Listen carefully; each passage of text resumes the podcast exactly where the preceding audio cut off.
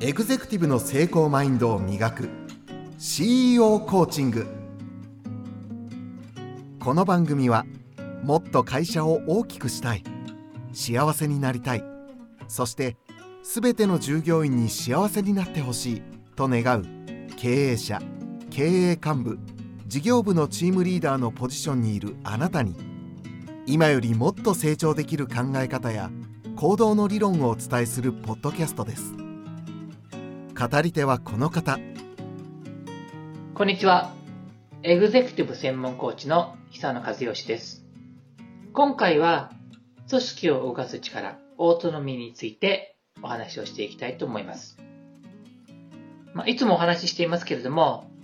このシリーズは書籍 CEO コーチングその内容を一章ずつお話をするという形になっています。もちろんその一章ごとの内容は結構密度も濃いというか膨大なので、その中でポイントを絞って、なかなか本では書けない内容、その内容としてもそうだし、あとは事例としてもアップデートされていくために、その古くならない内容を本の中では一般的な話を書くことが多いんですけども、こういうお話をする場面では割と旬な話をできたり、そういう意味で、本自体、あるいはもちろんこれオーディオブックもあるんですけども、そういった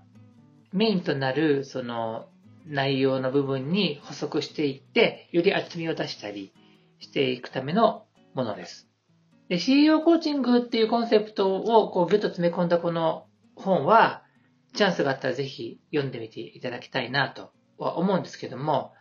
その中で、この主たるテーマは、もちろん、どうやってその人がうまくいくかっていうのを組織版であったり、経営者版であったりする中で、僕はたくさん経験してきたことを詰め込んでいるんですけども、裏のテーマとしてはやっぱりね、そのリーダーシップっていうものがすごく鍵なんですね。で、これリーダーシップに関する議論も本当にこう歴史が長いですし、だからこれをこう、それを語っていくと本当に短い時間ではできないんですけども、必ずそのリーダーシップを考えたときに、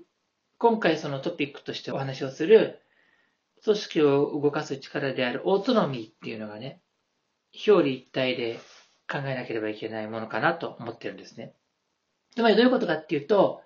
CEO コーチングっていうコンセプトの中では、そのある特定のまあ、主には会社の経営者、リーダー層の人たちの力を高める、リーダーシップを高める、もちろんものの考え方、行動の仕方とかを、に手こ入れをしたり、工夫したり、新しいことを覚えてもらう中で、総合力、そしてリーダーシップが高まっていくっていうのを目標とするんですけども、それを、じゃあ今度自分が一緒にやっている、もしくはこう抱えている、あるいは指揮命令の中で、指示を出す、こう、チーム、あるいは部下に対して、どういうふうにその、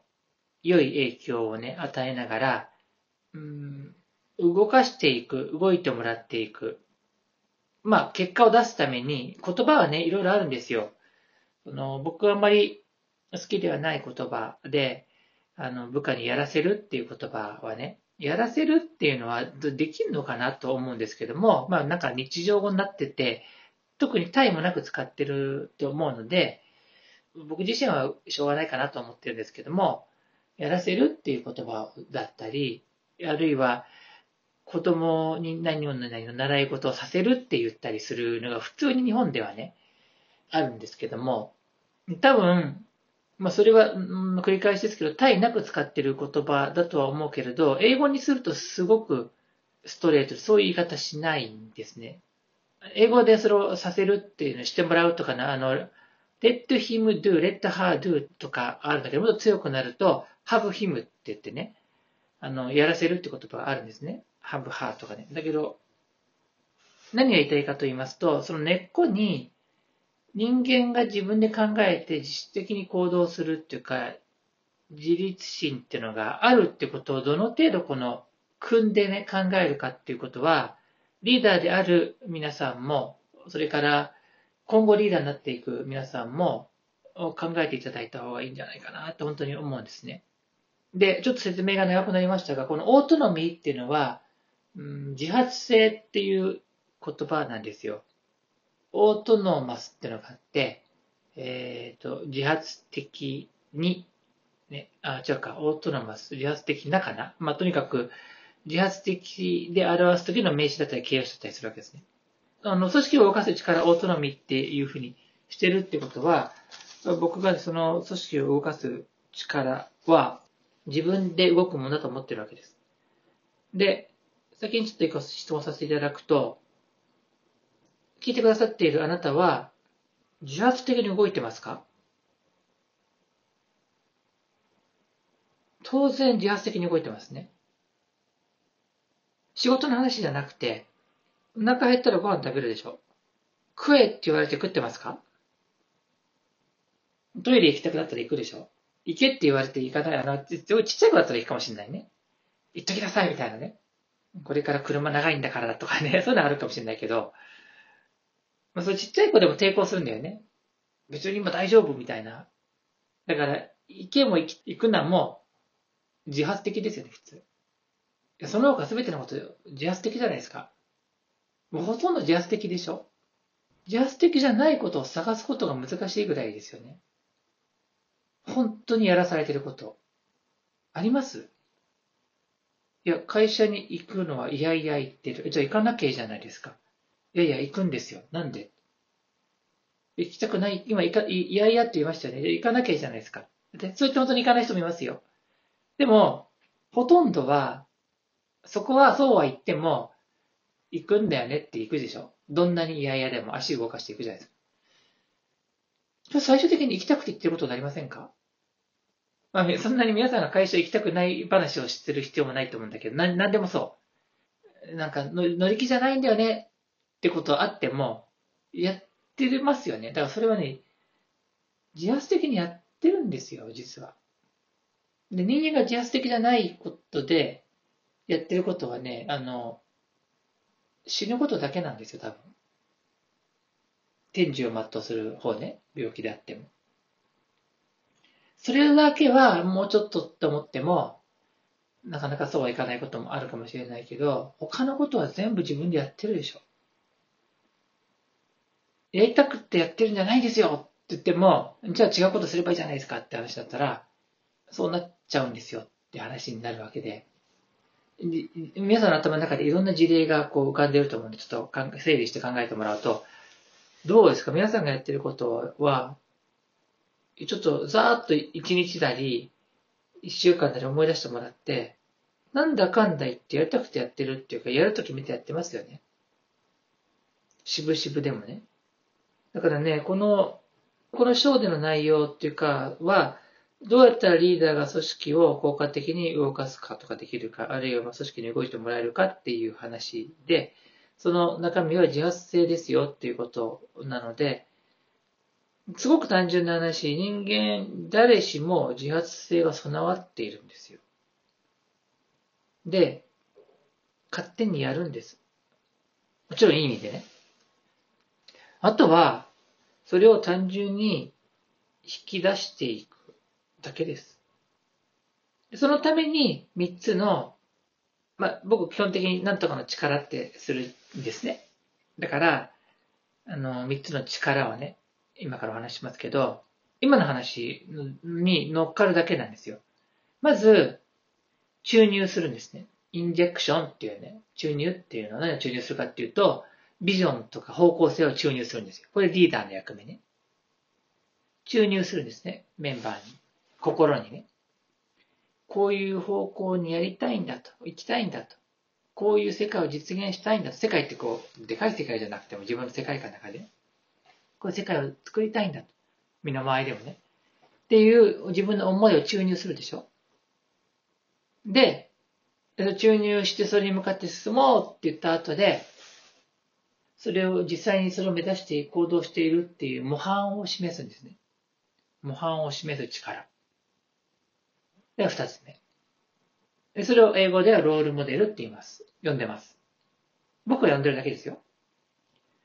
まず、行きたい方向を注入しました。そして自分がお手本として、それを実際にやっています。で、三つ目。で、今度は、自発的に動いてもらうためには、任せて待つ力をエンパワーメントっていうふうに名付けたんです。任せて待つ。これしかないんですね。リーダーシップっていうのは。だから、でもいきなり任せて待つと、準備不足の人に任せて待つと、待っても何もならないんで、ステップが必要ですけども、まず、こっち方向に進んでほしいって伝えて、で、自分がそれを手本として示し、模範を示す力。そして、さあ、やってみてごらんってことで任せて待つ。これだけなんですね。言われたらそう、それはそうだなって思いますね。思ってもらうと嬉しいんですけども。僕が、あの、じゃあ自分の話をしますけど、すごい、あの、嬉しいこと、ありがたいことに、まあ、オンラインサロンっていうのをやってるんですね。で、オンラインサロンっていうのはもちろんいろんな定義があるんで、いろんなやり方があると思うんですけども、もともとは、まあ、今もそうだけど、その僕の開発したフィードフォワードっていう、何回か前の話をしましたけど、コンセプトを学びたい人が多いっていう話を聞いたんで、解説して、まあ、集まってきてくれたんですね。数十人の人がね。で、フィードフォワードについてお話をしていくんですけども、フィードフォワードの勉強とか実践っていうのは、そうは言っても、そこまで、あの、難しい技じゃないし、難しい技じゃなくしてるんで、あの、延々延々練習していくっていうだけだと、マスターもするし、あとは、うん、なんだろうな、こう、試合とかがあるわけじゃないんで、フィードフォワード、あの、展開時舞踏会みたいなのはないですから、そうすると、あの、何に向かって腕を磨いていけばいいのかよくわかんないですよね。当然ながら。だか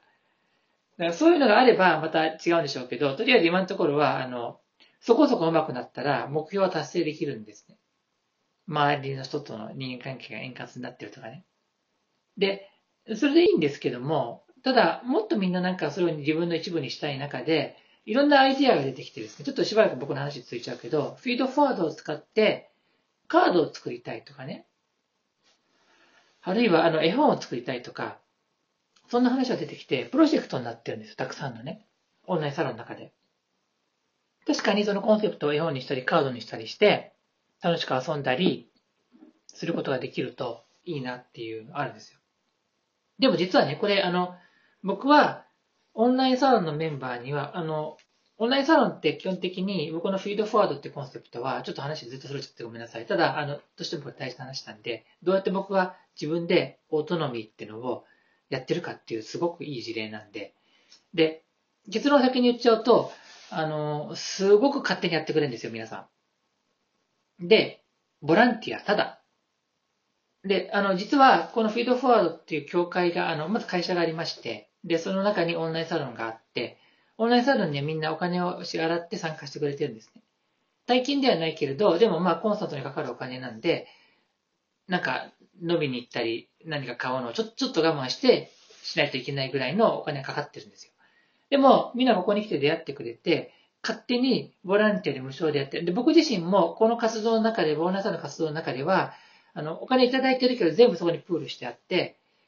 全然1円も取ってないっていうか、僕すごい時間使ってるんですけども、そこで入ってきたいただいたお金は全部そこの運営にしか使わないんで、当然いろんな経費ありますよね。会議、セミナー会場借りたり、印刷物作ったり、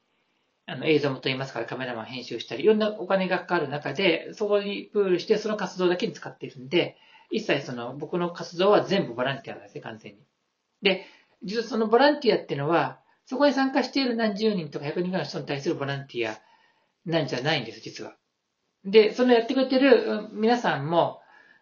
そこのだけの本人たちの活動だけじゃないんですよ。でなぜかっていうと、ビジョンがあるんですね。ビジョンがあるんです。で、それ何かっていうと、僕のビジョンがあって、皆さんそれに共鳴してくれて、応援してくれてるし、皆さんも自分のこととして捉えてくれてるんです。それ何かっていうと、フィードフォワードを世界中の全ての子供たちに無償で届けるっていう、そういうビジョンを僕が掲げていて、繰り返し繰り返しそれを話してるんですね。で世界中の全ての子供たちにフィードフォワードを無償で届けると。で、まあ、無償ってわざわざ言わなくてもいいと思うんですけど、今の段階で言うと、多分言った方がいいと思うのは、あの、これは完全にその社会貢献活動としてやってるんで、僕も、み、みんなも、自発的に勝手に動くんです。で、お給料もらってないんだけど、勝手に自発的に動いて、結構な時間を使って、プロジェクト活動をしてくれているんですね。絵本を作るとか、カードを作るとか。これがインジェクションですよ。注入してるわけですね、僕のビジョンを。で、皆さんは皆さんなりに解釈して、あの、それを別にいろんな形でそれを自分の生活に活かしてると思うんですけども、で、今度、僕はまさにそれを体現してるんです。でもちろん僕、その CEO コーチングってジャンルでは、すごく一生懸命仕事してるし、それは、その企業に成果を出してもらうとか、あるいはスポーツ選手が成果を出してもらうために、その、すごくコミットっていうか、真剣にやって、で、それの仕事の対価としての報酬っていうのは、企業の売り上げとしてね、別の会社でちゃんと、それはいただいてやるんですよ。当然ながらね。そうしないとそっちはそっち整理しないから。だけど、この社会貢献の方っていうのは、本当に人の役に立ちたいとか、世界の子供たちにこのフィードフォワードと届けたいっていう思いでやってるって姿もちゃんとみんな見えてるんで、で、それを模範を示してるっていうことだから、皆さんはそれですごく納得しているんだと思うんですね。で、僕はたくさんの時間を使っているのも分かってくれているし、だから本当にみんな気持ちよく自発的に動いてくれるしね。と言いながらもですね、あの、そう、今、あの、二つ絵本とかカードの話をしましたけど、他にも、ちょっと言えないシークレットのプロジェクトが二つ三つあるんですね。まあ、ざっくり言うと、あの、言える範囲で言うと、あの、あるスポーツチームを支援するとかね。で、もちろんこれも、あの、ボランティアではないけど、まあ、結、ボランティアレベルに近いし、あと、皆さんも、その参加してる、僕はでき、時間的にもできないんで、メンバーにやってもらってるんで、そこはもうボランティアワークになるんですね。で、彼らがやってるのは、その一部の人たちを支援するのが世界に広がっていくっていうことを想定してやってるんで、僕が彼、皆さんに、その何十人、百人ぐらいの人に話をするのが、その世界に広がっていくっていう、そういう世界観を想像しながらやっているんですけども、そういうボランティアワークをやったり、あの、あとはその新しい本を作っていくときの、その研究をやってもらうとか、あらゆるそういう活動が全部、その、ボランティアベースで行われ、しかも、僕は任せて、正直、ほっといてるっていうか、信頼して任せて待ってるんですよ。で当然、いろいろ失敗もするんですね。あの、失敗っていうのはさっき、あの、前回お話したかもしれないけど、失敗自体ないんだけれども、まあ、とりあえず短期のスパンで言うと、望む成果が出てないっていうかね、思い通りいってないって時があるんだけど、今日待ってるんで、どどうにかなるだろうと。やんなかったらほどほどの介入をして、矛先を手伝ってあげればいいっていうだけの話なんで。だから任せて待つとね、どんどんどんどん進んでいってですね、カードの方は、出版社も決まり、で、絵本の方も、あの、絵本作家とかさんとか、出版社とか選定して、うん、これから企画まとめて売り込みに行くみたいな、これちょっと一個の会社じゃないかと思って、思うわけですよ。で、まあ僕も事業家ですから、時折、時折ですけど、これを事業でやったらうまくいくんじゃないかと思うんだけど、あの、そこは趣旨が違うんで、あの社会貢献でやっていく中での皆さんのこの熱い思いで、結局ね、自分がやっぱり幸せの思いをしてるんですよね。それをやることによってね。まあちょっと話ずれましたけども、塊として分かっていただけたのは、何の強制力もない組織ですよ。それどころか、お給料もらうどころか、お金払って参加していて、でも、自発的に動いていって、成果を出して世の中に何かを生み出すことができていると。でそんなことやって何が嬉しいんですか？って言ったら、それは趣味だってそうでしょ皆さんも趣味あるかもしれないけど、趣味お金使って時間使ってるだけでしょ？だから、あの、楽しいからやってるんですね。楽しいことで良いことやってるっていうことはあるし、あのそういうようなところでも発動されるわけですから、じゃあ今度これをぐっと営利企業というか、あの営利企業も社会貢献ですよ、基本。社会貢献っていうのは大きな社会の中でこう回していって、自分たちも潤うのは相手を潤わせるから潤うっていう、その大きなものを回していくっていう意味で言うと、だんだん変わらないんですけれども、ただまあ、しっかりお金のやり取りをしながらお互いの幸福を高めていくっていうのが営利企業であって、えっと、その非営利によっていけばやっていくこと、お金を動かすことは少ないけれども、心とあの行動によって、お互いのハッピネスとか喜びを高めていくっていう、その違いであるとするならば、同じなんだけど、ただまあ一応、あの、営利企業では、そうは言っても、稼がないと続かない、次が続かないとか、そういうのは多々あるので、じゃあそれどういうふうに使うかっていうと、基本同じですよね。リーダーの皆さんはちょっと問い直してほしいんですよね。シンプルな話です。この3つをやってますかってことです。今から言いますね。1個目。中年してますかね、社長、会長、あるいは取締役、別に部長でもいいです。リーダーでもいいです。どんなグループでもいいです。サークルのリーダーでもいいです。リーダーのあなたは、あなたのビジョンを注入していますか？え、ちょっと待ってください、久野さん。相手にも相手の考えがあるあるから押し付けちゃいけないんですか？って思う人が増えてる時代だと思います。それはわかる。わかるんだけど、それはお互い話し合えばいい話ですよ。だから自分が自分のビジョンを言うっていうことは条件として必要なんで、ましてや今リーダー的なポジションにいて、それを待ってる人がいるはずなので、その人にとっては、そのビジョンを注入してもらえないと困るわけですよ。だから、しっかりとあの注入してあげてください。注入してますかっていうのが1個目ですね。2つ目は、その注入したビジョンなり、あの、ゴールに対して向かっていく姿勢をご自身が模範として示していますかっていうのが2つ目。まさにその通りの行動をしている。で、矛盾してたら難しいでしょ？ね。それは、あの、わざわざ例を挙げなくても、あの、あの人矛盾してるよねっていうのもあるだろうし、あると思うから、ここでは、あの、言いません。あの、人の良くないところを言う必要はないからね。で、それが、あの、ご自身は一致させてくださいってだけ。で、最後、任せて待つ。これをできてますかです。いや、最も難しいです。ここは、あの、どんだけ時間を使って話をしても、いくらでも時間が足りないぐらいなんですけども、それが大事なとこかなと思ってます。ここは、あの、話し出すと本当に何時間でも話せることなんで、えー、今日はこれで終わりたいと思います。ありがとうございました。